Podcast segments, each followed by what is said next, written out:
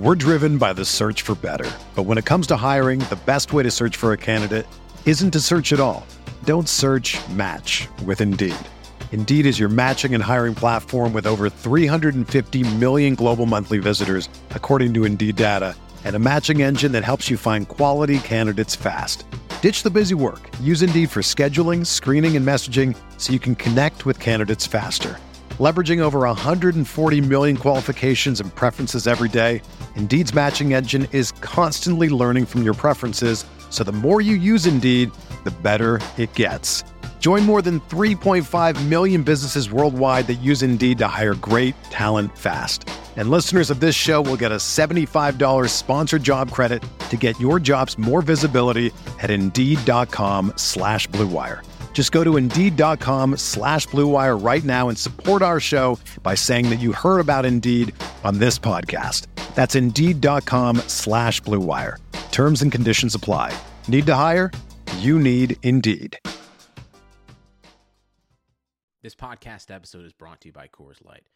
These days, everything is go, go, go. It's nonstop hustle all the time. Work, friends, family expect you to be on 24 7. Well, sometimes you just need to reach for a Coors Light because it's made to chill. Coors Light is cold lagered, cold filtered, and cold packaged. It's as crisp and refreshing as the Colorado Rockies. It is literally made to chill. Coors Light is the one I choose when I need to unwind. So when you want to hit reset, reach for the beer that's made to chill. Get Coors Light in the new look delivered straight to your door with Drizzly or Instacart. Celebrate responsibly. Coors Brewing Company, Golden, Colorado.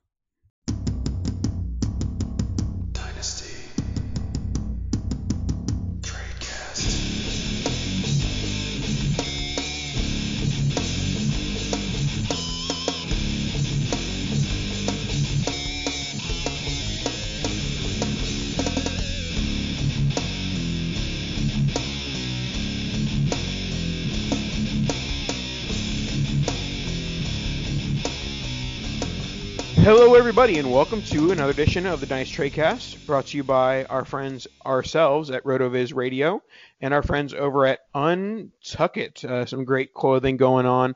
We'll talk about them a little bit later. But right now, we're going to be talking about uh, the NFL. We're a Dynasty Fantasy Football podcast. I've heard podcasts previously like explain what kind of podcast they are as they're entering. I don't think we've ever said, "Hey guys, this is a fantasy football podcast. Uh, we specialize in dynasty fantasy football trades." That's what this podcast is about. Did you know that, Dan? That we uh, are a dynasty podcast. I was actually unaware. I thought this was a this was an MMA podcast. you know, we've probably been making more money. But anyways, so the divisional week is in the books. We are heading into championship weekend. And so we're going to get into pretty much all the teams remaining in the, you know, in the playoffs in a little bit. But I do want to start the show off talking about Lamar Jackson. And I don't think that th- this panic mode has entered its way into the dynasty sphere, mostly because he was still putting up ridiculous numbers in, in the loss, Lamar Jackson. But I did see some doubters this past weekend with Lamar Jackson losing uh, in the divisional round to the Titans. Some people saying, is he not the top two NFL quarterbacks? Some people were thinking, is he not a great long-term quarterback? I, yes, that's hyperbole, and yes, you know that's an overreaction to one game. But is there anything we can take from his dynasty value based off his, you know, poor performances in the playoffs the last two years? Well, definitely not his first one because that, was it is what it is. They they couldn't really game plan any other way than they did last year. This year, I just think I think the Titans get it. I mean, we saw what they did the way Vrabel just Belichick Belichick, you know, in the first week of the playoffs, and then, you know, we thought maybe they'd come down a little bit and, and the Ravens would walk, and I mean, they kind of proved to to be that that defensive juggernaut running team that Mike Zimmer dreams about. So I don't know. I, I feel like he's still obviously super super young. He put up monster numbers. I mean, if you would have told me after the or before beforehand that Lamar Jackson would have over 500 yards of all-purpose offense, that Eh, you know, and the Ravens would have lost, I would have said you were insane. I would have put every dollar to my name on the fact that they would have won. They just got outplayed. That's that's the name of the game. And again, he's still young. They still don't really have the receiving corps to to do anything with. And you can't expect Lamar Jackson to succeed throwing it 60 times. That's that's not where he excels. He's good enough to throw it 30, 35, even 40 if he absolutely had to, but 60 is absurd. But when you're playing from behind, you know that's that's the game they had to play. So I think I think his stock, excuse me, only rises. I think as long as they continue to put skill players around him, you know, having Willie Snead as as one of your main targets not not super positive thing. Having to lean on Hayden Hurst in the playoffs, not super great. Not sure what happened with Mark Andrews or why he wasn't out there for 95% of snaps. So I think the Ravens continue to learn. I think Lamar Jackson continues to build on what we keep seeing, and I'm sure the the rushing output will will start to kind of slowly decline. And I think we see the the passing game kind of slowly inclined, to be completely honest. I don't feel like we saw his ceiling as a passer this year. I do think we saw his ceiling as a runner this year. So I I I truly believe he's he's going to to kind of figure it out, find that nice balance where he's not putting himself in harm's way as many times every year, but he's just too much of of an asset on the on the ground to think he's anything but the quarterback one. Oh, you still I I knew I knew I as I said oh I remember that we had this conversation a few weeks ago and I still firmly have Pat Mahomes as my QB one. I, I think he is a safer long term asset. I think that he's surrounded with more talent currently. And to go back to Lamar here, I, I do think that the phrase like oh he needs a big wide receiver or you know that type of thinking is a bit overthought in the NFL today. But you can't have your best red zone wide receiver be Marquise Brown. Uh, yeah. they, they they need to bring in a big body in the draft or or in free agency, and they will most likely, and uh, that'll be huge for Lamar Jackson. And obviously, the, the the more he can avoid having to run, the better. I, he's still a top three guy. You know, I, I think that him and Watson are up for debate, and I, I think that Lamar probably has the higher ceiling long term, but I do think Watson is a little bit safer, uh, higher floor. Oh, definitely, definitely much much safer you know, having starting the game basically with a touchdown advantage, if you consider it that way, in you know the rushing floor, a, a six point advantage just to start the game because you can basically chalk that up. He's going to have 50 to 60 yards almost guaranteed. The games he doesn't are the games that they're supposed to win, where he throws a bunch in the first half and then he doesn't have to do anything in the second half. They put an RG three and they coast. But yeah, you, you mentioned it. They and I, you know, I kind of hinted at it previously. They absolutely have to bring in a, a real red zone target. They've got to get Mark Andrews more involved. They've got to figure out that that backfield a little bit more. Obviously, Mark Ingram did some really nice things this year. Uh, Gus Edwards was a really, really competent number two, and you know I felt like last year he showed enough where he probably could have been a, a really competent 1A or 1B, and they still kind of have Justice Hill coming along slowly and getting a lot of special team snaps in, getting some some a little bit of playoff run there with with Mark uh, Mark Ingram being injured just for a little bit. It looked like so. You know, I, I feel like they're okay at running back. I'm sure they'll probably add one in this draft, maybe late with the depth at the position. But I, I think they've probably got to target a wide receiver somewhat early. I would imagine they'll continue to build that defense up a little bit because offense seems to be okay aside from some from pass catchers and maybe a depth running back. But yeah, it's going to be interesting. I'd love to see someone like Tee Higgins go there. Yeah, but I the only problem there, and I, I do like T. I he's not a big body type. You know, I think he's bigger. I think he's six two, but he's six also four. He, oh six four. But he is leaner. He's not. A, he's not a you know guy who's going to box out a guy in the NFL level. Um, so I would love to see C there, but I don't think he fits the prototype of yes, he's tall, but he doesn't have the the bulk of maybe like a Bryan Edwards. Eh. Which I mean, yes, Tee Higgins is better than Bryan Edwards, but I'm saying, you, you know, Anyways, all right, let's get into uh, before we get into talking about um, the teams that are left, the assets that are left in the playoffs. Let you guys know about uh, Rotoviz and our Rotoviz Radio discount subscription. Rotoviz season, like yes, you do oh in season you gotta do your lineup stuff. No, Rotoviz, the off season is the in season, the in season is the off season, and so the time that you want to res- subscribe to Rotoviz is between today and the NFL draft. The most important time. There's so many great articles with rookie profiles, and I think we, we, we have the wide receiver bracket every year to determine who the top wide receiver in the class is. There's so many great articles on you know rookie content and even Devy content as well with our good friends Curtis Patrick and uh, Travis May uh, joining the team as well.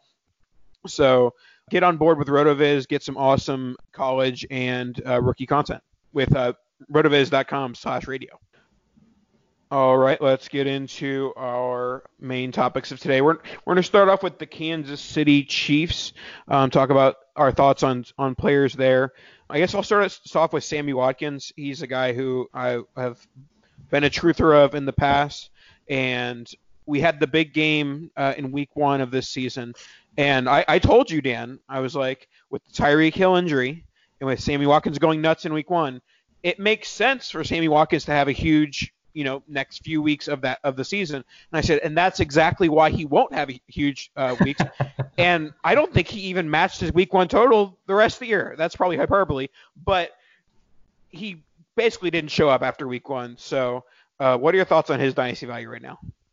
Yeah, obviously it's in the tank. You know, the the name still holds a little tiny smidgen of value, but for the most part, everyone's soured, everyone's out. I, I guess you know, as far as depth goes, it might not be a horrible throw like a late pick or, you know, some like an old production player at someone to see if you can get them just for depth because there is still that potential there. It's just not the potential of paying a first round pick or a second round pick or someone of a real value that puts up consistent points. But when we're talking about, you know, Sammy Watkins or JJ Arcega Whiteside, I mean, you kind of have the same potential outlook there. They're not really all that different in age. I think what maybe two, three years. And he's in Kansas City at the moment. Obviously, we I think we all predict Mecole Hardman to take a bigger bigger leap here in year two. And that may render Sammy Watkins useless. They may move on from him. They may move on from him anyways if they're just kind of sick of it but he could very, very well find a home as a wide receiver two in another offense. Uh, he will never see that wide receiver one that we saw early on in Buffalo, but uh, you know, an end of bench or depth type guy, I wouldn't hate potentially adding. You just really can't spend any any true value on him. Yeah, and the thing is that like the most guys who have him, usually I say most guys who have Sammy Watkins are in love with him and aren't going to, you know, just give him up for peanuts. But at this point, most Sammy Watkins owners have probably soured on him, and to the point that if a Sammy Watkins owner wants to get a deal done, they won't have much of a problem throwing in Sammy Watkins to just about any deal. So, I mean, obviously you're not going to do it like if it's a deal involving like two players that are worth like second round picks, hey, you're probably not getting Sammy Watkins as a throw in. But honestly, anything bigger than that, if it's a deal involving like two first round pick type assets, I think that you know, you can at least try to get Sammy Watkins thrown in. And I, I don't think it's, you know, a necessity to do, but I don't think it's the worst move in the world either. Most definitely, he's he's a perfect throw-in type player. Just to which you, you, know, never you never would have thought just like two years ago. Sammy right. Watkins, oh, a throw-in. Yeah, yeah. I mean, he's not gonna he's not gonna really be a, a value bridge to, to you know to get you a place where like a third might do it, but it's one of those things where if you get a fair deal and you go back and say, you know what, throw one of those in and, and we'll call it a day. I, am not a, gonna argue against someone trying to do that. Next guy on the list, I think we probably have to talk about. We I know we touched on Mahomes a, t- a tiny, tiny little bit earlier, and we'll get to him in a minute. But Travis Kelce going four straight years a thousand yards through the air, and I got to tell you, I I didn't really think in 2015 uh, going into the 2016 season, we were going to see that that new Gronk, that new Tony Gonzalez, that new, you know, the the real deal tight end, and he's proven it, it year in and year out. He's missed one game, yes, one game since 2014. Think about that. 2013 missed the whole season. Next year, he's missed one game since. That is nuts for a tight end, especially the way that he plays. So I think Travis Kelce and and maybe a couple of other guys are are the outliers in the history of tight end to say, well, it's a volatile position. You always got to worry about injuries, yada yada yada. Travis Kelce is that outlier. We'll see how long he lasts. We'll see how long he decides to play. Uh, but at the ripe age of 30, we've seen plenty of tight ends turn on the boosters and and actually get better and, or more productive. So uh, I think with with Mahomes and and the way the offense is, it's a really really really hard time to buy. And I don't think I could even say sell. I, I was okay selling last off season. I thought he was going to regress, take a downturn for the worse. Yeah, the touchdown production wasn't there this year, but the offense was off. Patrick Mahomes missed time. You know, Tyreek Hill missed some time, and that that screws up the offense. They haven't had a consistent running game, and um, and he was still right there. He had 97 catches for 1,200 and some change, and five touchdowns. The touchdowns will probably come back. We'll probably see him in that eight range with Patrick Mahomes. I would say is is probably a legitimate floor and he's just he's one of those players. We we get a few every year where it's really really hard to actually sell unless you're getting a king's ransom, and it's almost impossible to buy because you probably have to give up that ransom to get it. Yeah, and pretty much my stance on all tight ends that are high in value, which honestly, Kelce is creeping towards not being a high value tight end anymore. He's certainly worth that high value, but uh, currently in January ADP being drafted at 33 overall. That was a little bit lower than I was expecting. I was expecting to see him maybe in the 20 to 24 range. But and when it when it comes down to it, like I'm still taking some of the guys going below him: Calvin Ridley, Allen Robinson, DK Metcalf, DJ Chark, and Tyler Lockett. I, I, I think that it gets a little close there, but that's just my I'll take the wide receiver and figure out tight end later rather than taking uh, p- taking the higher price of the tight end and figuring out wide receiver, which is much harder to do. Yeah, it's it's definitely a weird spot, and you mentioned that that kind of 20 to 24 range, and I think if I were to take a tight end in that spot, it would probably have to be George Kittle, someone who we'll, we'll talk about later, but I, I don't think Travis Kelce is really far behind, even though he is 30 I, I just he doesn't look like a guy that's slowing down. You know, we, we watched Gronk, we saw him slow down. This doesn't seem very this this doesn't seem apples to apples to me. What do you, what do you mean? Where Kelce is compared to other players, or Kelce Kittle? Uh, Kelce as a tight end and slowing down. You know, we saw we saw yeah. Gronk hit the wall. We haven't seen Kelce really with any significant injuries. We haven't seen him slow down at all. He, he's playing at the exact same speed he's played for five, six years, and you know, really no end in sight. So, uh, as much as I would say there's a, a gap between where Kittle's going and Kelce's going, I don't know that there really is.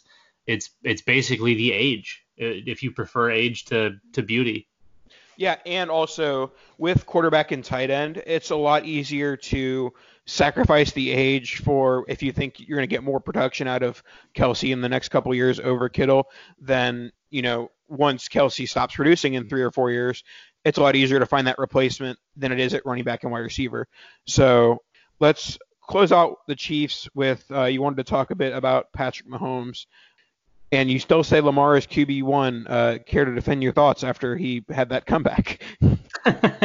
well, there was that window where you probably could have bought Patrick Mahomes from when he was injured, basically until this last week when when basically about until like the seven minute mark in the first quarter. it got crazy. It got out of hand fast.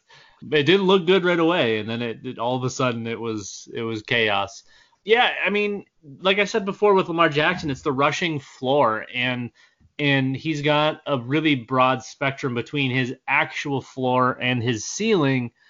But considering the rushing floor, it's hard to to have that advantage and, and think otherwise because I do think Lamar takes a step as as a quarterback and as a thrower, and as they build around him, he gets better. Patrick Mahomes is what he is. I, I, think he's kind of a, I mean, he's a finished product. We we didn't all see that at first. He was pretty damn polished last year. still looks, you know, when healthy, as good or better this year. But I mean, last year was was as good as it was ever going to get. That's those are numbers that are, I mean, virtually untouchable. But as the NFL makes it easier and easier for offenses to play and harder and harder for defenses to play, maybe those numbers aren't as untouchable as we think. Maybe maybe can, uh, Kansas City continues to just add weapons and it just makes it easier and easier for Mahomes to do whatever he wants. Um, I think the big thing here will be for them to figure out that running game so teams can't just sit back and, and defend the pass. Uh, because this year I felt like it kind of got that way where it was easier to take away Mahomes because they weren't afraid of, of them running the ball. You know, Damien Williams is hurt and Shady McCoy is just a shell of his former self. And, you know, Darwin Thompson never was a factor. Uh, Darrel Williams, you know, was just kind of a pass catching guy. So I think we see them target a back in the draft pretty early. And I, I think it's one of your game changing type backs. I'd love to I'd love to see like a, an Etienne go there. I think he fits that that mold perfectly. And I think if anything, that would help Mahomes, you know, kind of surge back to the QB one spot. It's it's just tough for me to look past the rushing with with Lamar. Yep. All right, let's move on to their opponent this coming weekend, and that is the uh, Cinderella story of the playoffs. And I know that it's mostly just you know the optic of it, but they do remind me of you know that Giants team the first time and the uh, Ravens team the first time, where yeah. it's like, is this team gonna lose? Like, you know, and obviously we don't really care about that from a dynasty perspective, but like, you know, they aren't a better team than the Chiefs. But still in the back of my mind, I'm like, are, are they gonna lose though? Because I don't think they are. and so that will certainly be a fun game to watch. Now, let's talk about the, the premier uh, asset on the Tennessee Titans, the one that all NFL teams will be wanting this offseason, who is a free agent. Um, we're talking about Ryan Tannehill, right? Right, Dan? that's that's right, Ryan Tannehill, the free agent of gods. You know, uh, no, uh, Derrick Henry. My goodness, this is this is our generation's Adrian Peterson. Even though Adrian Peterson's still playing, he's. I, I mean, that's that's pretty much for me a one to one comparison. The difference now is, you know, when AP was in his prime, we didn't have the the big time PPR backs, the guys that were getting 100 plus targets, you know, from the backfield and getting 300 carries. So that that made it easy for Adrian Peterson, who is a Hall of Famer. That you know that's a little bit different. It made it easy for him to be a top one, two, three, four dynasty running back. And now you look at the running back landscape and you've you've got, you know, McCaffrey, you've got Barkley, you've got Dalvin Cook, Nick Chubb, you've got so many guys, Alvin Kamara.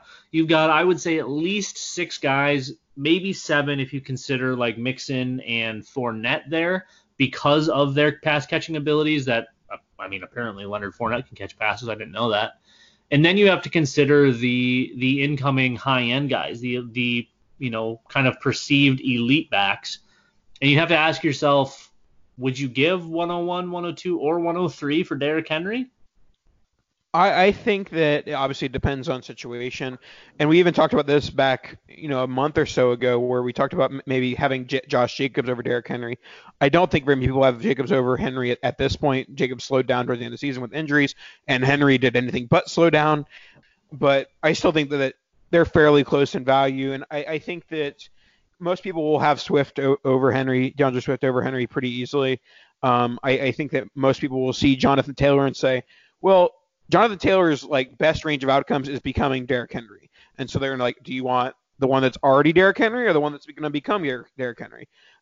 And we have seen bigger backs take a little bit longer to develop at the NFL level, but part of that might just be terrible NFL coaching, to be honest. Um, so we'll see what happens with Jonathan Taylor. Uh, but but to talk about Derrick Henry and how it, where where he has a dynasty value, I think that you know people will tell you he's worth anywhere between like the 101 and 104. Uh, if you can get Derrick Henry for the 105, I'm snap accepting, snap offering that every day of the week. Yeah, I'm probably in that 105, 106 range. I would say. I, the way, I mean, the way he has closed out the last two seasons and, and the way he has performed in this playoffs, they're going to be able to lean on him for for a few years here while this defense is is built to win and you know we don't know what they're going to do at at quarterback. They've it looks like they've found at least one piece in AJ Brown. Corey Davis I think I still don't think we have enough to say that he can't or he won't. I just don't think he's ever going to be what maybe we thought he was going to be that that you know kind of perennial low end fringe wide receiver one type. Uh, because I think that was maybe the the hopes at first. So I, don't I'd, I'd be interested to see what they do at at quarterback. I think they probably give Tannehill a short term you know prove it type deal. Obviously he proved it this year, but uh, hey you keep doing this, you know, you can get incentives, you can well player option or team option or uh, you know whatever. I just think it'll be short term, year by year type deal. But there's also the possibility that that they you know grab a quarterback or maybe a quarterback next year and and kind of see that that's the part that kind of kind of throws me off because Tannehill was just like magic this year, um, which really frustrates I think a lot of us about Marcus Mariota because I was a Marcus Mariota fan and I don't want to say that it, it's pretty damn clear he was the issue, but I think he might have been the issue, along with some bad coaching. Yeah, yeah, yeah. Uh, when it came with with Tannehill, you know, playing so, I mean, he actually hasn't really done much in the playoffs. It's been mostly Derrick Henry slash right. the defense. The but defense. yes, um, but still, people were just tweeting out like, so how bad was Marcus Mariota? and the answer is very bad. But um, anyways, with Tannehill, I think that he was made for the franchise tag. I, I don't think that any team wants to commit multiple years of franchise quarterback 20 plus million type money to him. And I think that the one dynasty aspect of this is actually that that's going to end up giving Henry the, ch- the, the chance to most likely test free agency. And so I don't think that Henry or Tannehill are going to be going anywhere, but I think that Tannehill is definitely not going anywhere, and Henry will get the chance to test free agency. Yeah, it's going to be. Or, or get his extension before the, the free agency starts. I, I think we probably see an extension. The, the problem is, is how willing are these teams to to pay running backs this big money when we've you know seen the last couple kind of crash and burn. I mean, at least Gurley, um, and now Zeke, you know, getting the bag. We'll, we'll kind of see what that turns uh, into. top five paid running back Jerick McKinnon. There you go. that one's worked. That one has worked. Let me tell you, it got him through the Vikings with all that extra insight. Yeah. All right. So let's let's hit on the wide receivers uh, for a second here. AJ Brown hasn't really done much in the playoffs, which uh, I was kind of afraid, you know, as a guy who might be interested in testing the waters on AJ Brown. I know they'll be expensive waters, but the fact that he hasn't done anything in the playoffs hasn't increased his price any, which is a good thing. But I think that he is worth around the 101, 102.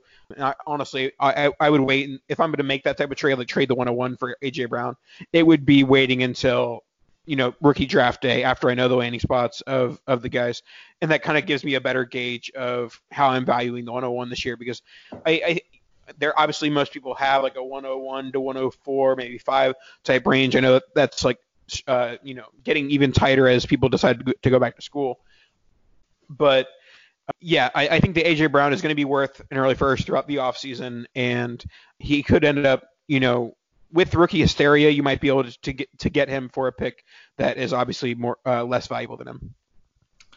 Yeah, I, I've got a slight fear with AJ Brown that he might do the Juju thing where he gets like crazy, crazy, crazy expensive and then dies. Uh, I'm not in the buying Juju party. I still think he's too high at you know the wide receiver four, five, six, seven, whatever he's at. And AJ Brown made a leap to wide receiver 11 in this month's ADP. Oh, yeah. That um, th- those are waters I'm I'm not going to be dipping my foot into. So I only see that number going higher this offseason. I can very easily see him getting ahead of Amari Cooper and Odell Beckham. I think he dances with DJ Moore. There's a I mean, there's real potential. He splits Godwin and Evans and gets all the way up into that, you know, that that mid wide receiver one category.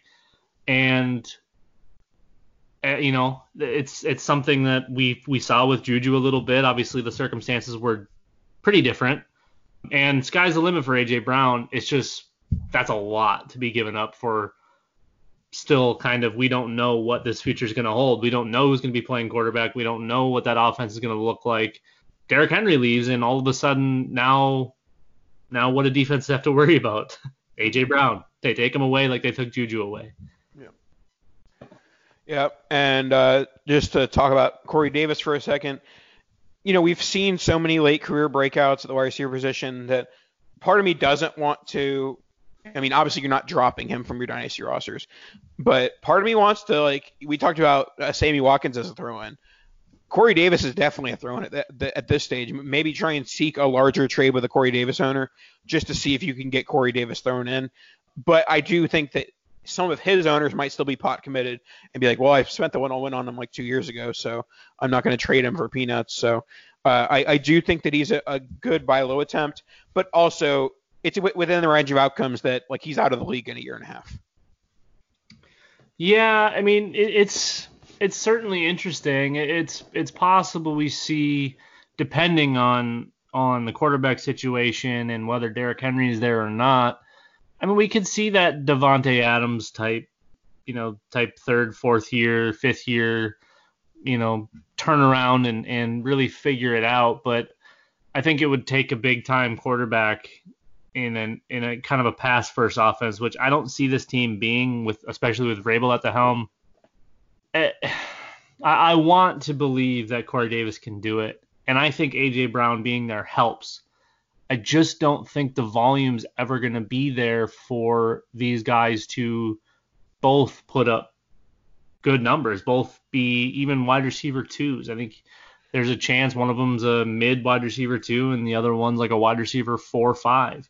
And that's fine, but it's not what, you know, those prices we had been paying for really either guy. So I, I think you're probably going to have to pay up a little more, more than throw in value for Corey Davis. But you know, some people might be done. They might be done with the way they were done with Sammy Watkins.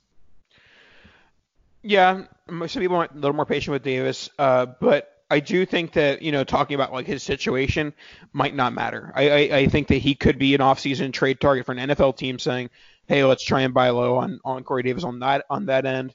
And also, I you know I would be surprised to see the Titans pick up his fifth year option and pay him a top five pick for a fifth year. So I I don't think he's on the Titans much longer. So I wouldn't I wouldn't value that too much into uh, his dynasty value. All right, so uh, let's hear a word from our sponsors. Have you ever seen an untucked button-down shirt from just your regular old retail store? They look bad. You know why they look bad? It's because they weren't meant to be worn that way. Thankfully, there's our friends over at UNTUCKit, the original button down shirt that's designed to be worn untucked. No matter your size or shape, UNTUCKit shirts always fall at the perfect untucked length. With more than 50 plus fit combinations, UNTUCKit shirts look great on tall, short, slim, and athletic guys of all ages. They are truly fantastic. I don't think there's a button up that I would prefer to it. You know, if you're going to go and spend a bajillion dollars at a tailor to get shirts made the same way, I still don't really think they're going to be as good. There's all sorts of styles. There's there's a wrinkle-free button down, super soft flannels, the outerwear, anything you could possibly think of. With UNTUCKit, your shirts will never look baggy, too long, bulgy, or too big again. And one of the best parts is their website is super easy to use. So, whether you're shopping for the perfect gift or just trying to craft a smart, relaxed style of your own, UNTUCKit is the way to go. Visit untuckit.com and use code BLUE for 20% off at checkout. That's U N T U C K I T.com, promo code BLUE for 20% off. Also, from our friends over at Blue Wire, we have a great internal podcast exclusive for you guys this week with Chris Van Vliet. Awesome advice, tips, and inspiration. Check it out. All right, let's get into the second half of the show. The NFC Championship game. We have the Packers and the 49ers. Uh, obviously, a number of assets on the Green Bay Packers, but there is one guy that I do want to talk about before we get into the meat and the bones of the team, and that is Jace Sternberger. I do think that he is one of the more intriguing buys in all of Dynasty. Jimmy Graham has been pronounced dead four years ago, and uh, Jace Sternberger is a guy who the the Packers invested a decent amount of capital in, and the Packers pretty much all of Aaron Rodgers' career, who's been in the NFL for 18 years now, the Packers have been in pursuit of a tight end, and for like one year they had Jared Cook, but other than that, they've never had a tight end. Yeah, I mean, uh, I think the last time they they really invested in somebody it was what Jermichael Finley. So yeah, it's the, the Packers are due. They don't really have much else for pass catching. Uh, you've got Davante Adams, you know, whatever combination of Aaron Jones and Jamaal Williams, and you've got Jace Sternberger. And you mentioned the, the little bit of draft capital. He was a third round pick, and this is a guy I've kind of been subtly hinting at to to kind of make a move and get because he's I mean he's still relatively cheap. We saw him on the field a little bit more this week, uh, but he's been injured or or just maybe not ready, and now he finds himself in a spot where there's a ton of available targets just eh, because everything else is crap around him. Rodgers doesn't really look like he's going anywhere anytime soon, so all of that upside is still there. Davante Adams is going to draw all of the the heavy hitters on defense, and obviously those linebackers are going to be keeping eyes on the backfield. So if you're going to get Sternberger one on one with safeties or potentially outside linebackers or anything like that, I think that's a really really nice matchup. I think Sternberger can be that guy in the NFL with obviously a decent target share, and because of how gross the tight end landscape is almost what seems like eternally. It's you know it's another one of those things where I don't love spending capital on tight end, but you don't have to. Uh, not with Jace Sternberger. He's not going to be expensive. He's he's not going to break the bank. He's a cheap ad, and you know there's there's not going to be a ton of depth coming into the league. Um, so I think we see him slowly move up the charts and get into that probably mid to early tight end two spot before we really start seeing production, just based on potential alone. Yeah, and he did put up big numbers. Only really had one year of college football, and uh, you know basically sat the bench slash was transferring the other years. Uh, 832 receiving yards at Texas A&M, 10 touchdowns, 17 yards per catch. Pretty impressive, uh, if you ask me. So yeah, uh, definitely a guy to look out for. And of course, he is attached to uh, one Aaron Rodgers. So, you know, definitely a good thing and an intriguing, very cheap buy. A guy who wouldn't be as cheap of a buy would be Aaron Jones. He had his breakout season this year, scored about 27 touchdowns, I believe. Um, and I, I, even saw people, you know, obviously people talk about towards the end of the season, like, oh, who's going to be in the first round of redraft leagues next year? And Aaron Jones that in, is in that conversation with, you know, he's the RB one for a very, you know, potentially explosive offense. So uh, where are you at on Aaron Jones? Uh, I, I, think he's probably being valued as like a second round pick in Dynasty right now, and a first round pick in redraft.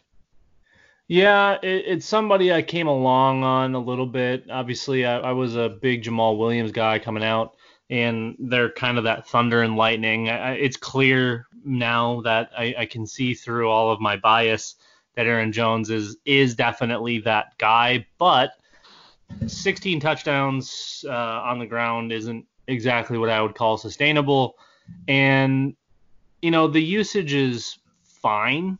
I don't want to say it's amazing. It's still super inconsistent, even with the new coaching regime and that's kind of that was kind of the worry last year was was it going to get better? Did it get better? Yeah. Was it great? No. Is he an RB one? No. You know, it, maybe he separates from the pack a little bit. He pulls away from Jamaal Williams. I just think that they like Jamaal Williams as a football player. They like having him on the field.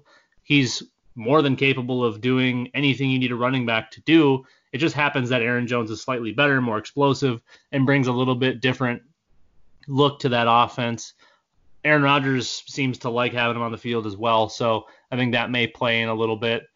And yeah, I just I feel like if if I was gonna sell anybody on the team, it's probably gonna be Aaron Jones, just because of that that touching the, the touching out or the touchdown output got him all the way up into that like RB 10, 11, 12 range, and that's that's a little expensive for me.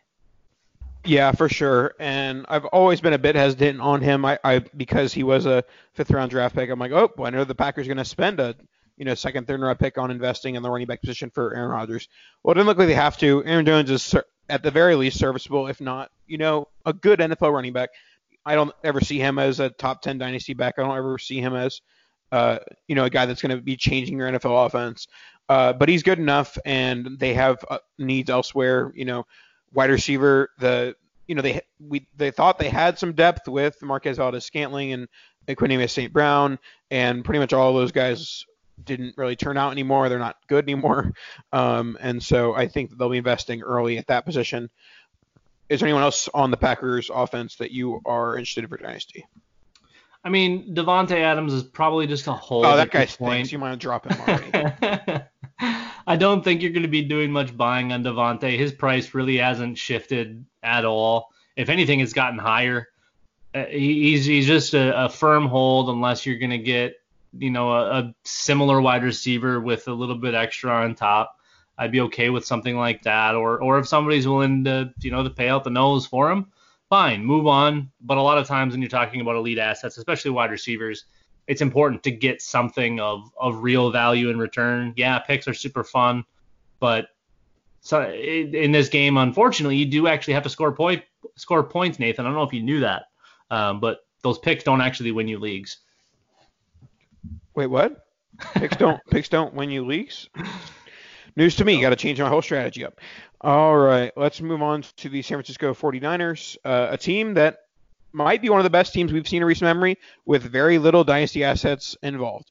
Um, we've we've talked about Deebo Samuel. Uh, Dante Pettis is basically dead. So I think that the most intriguing aspect of the Niners right now is their running back corps of Raheem Mostert, who had some flashes, Matt Breida, who had some flashes, Tevin Coleman, who has basically been a goal line back for them. Who would have thought that?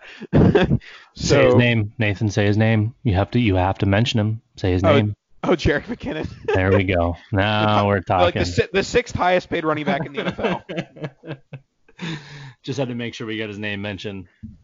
Yeah. Uh, so, um, is there one of these guys that you see as an obvious buy, an obvious sell? You think these guys are all meh? What do you think?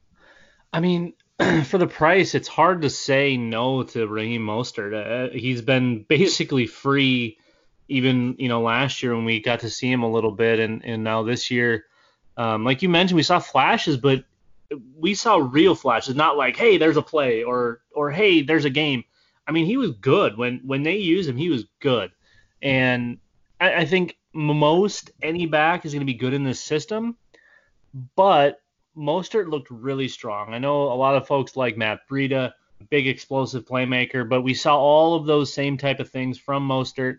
I think Tevin Coleman's kind of on the backside of of what he can do. I just feel like he's been slowed quite a bit by injury. He doesn't look like he did early on with with Atlanta.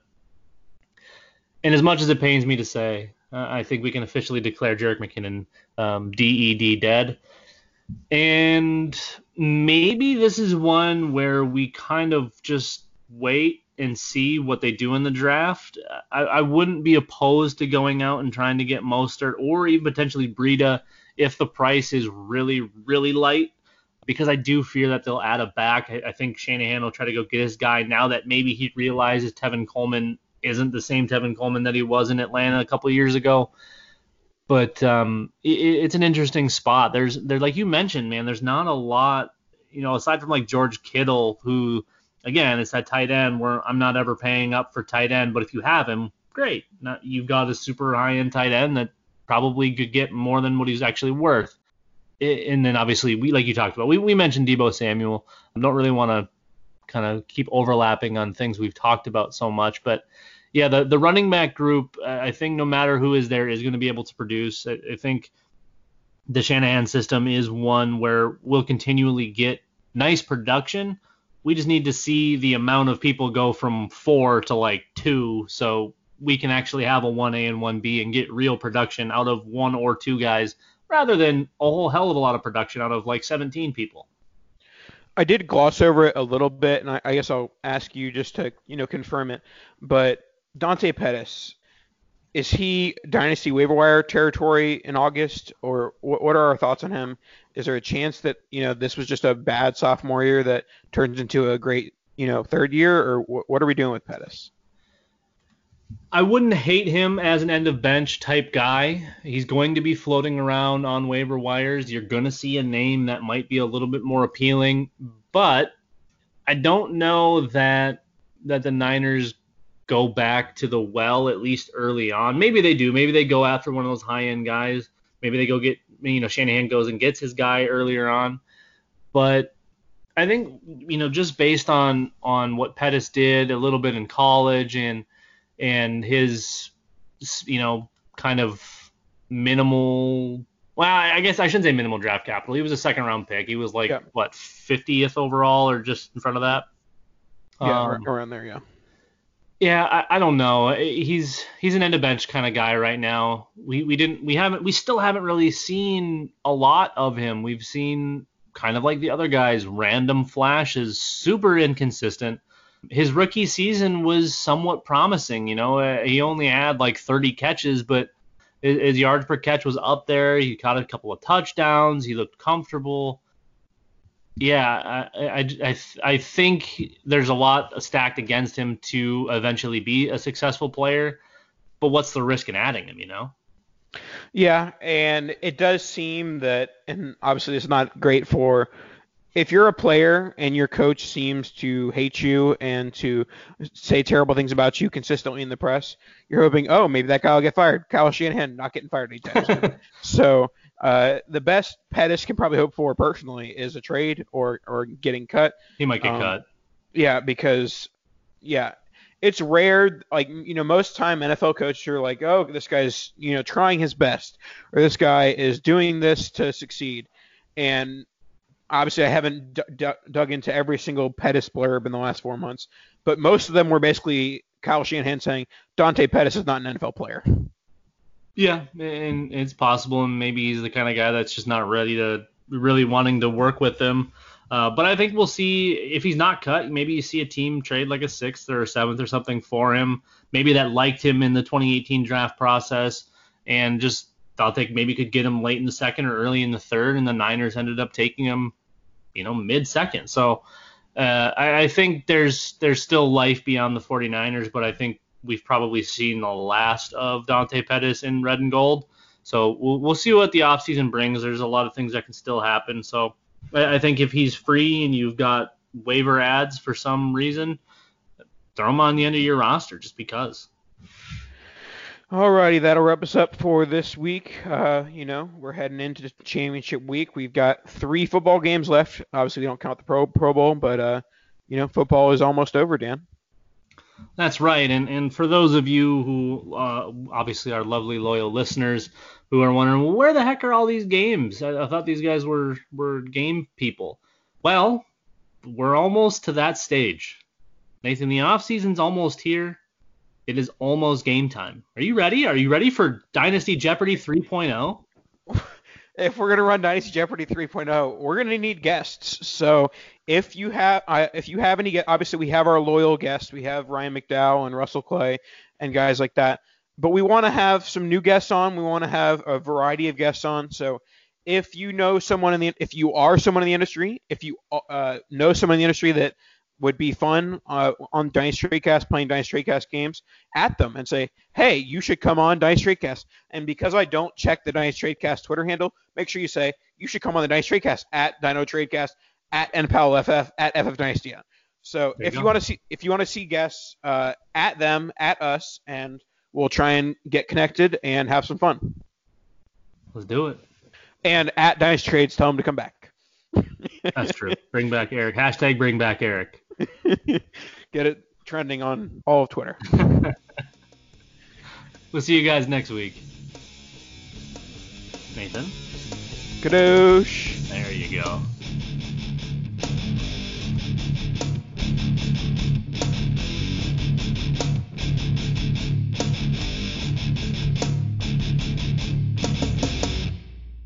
Sugar Ray Leonard, Roberto Duran, Marvelous Marvin Hagler, and Thomas Hearns legends whose four way rivalry defined one of the greatest eras in boxing history.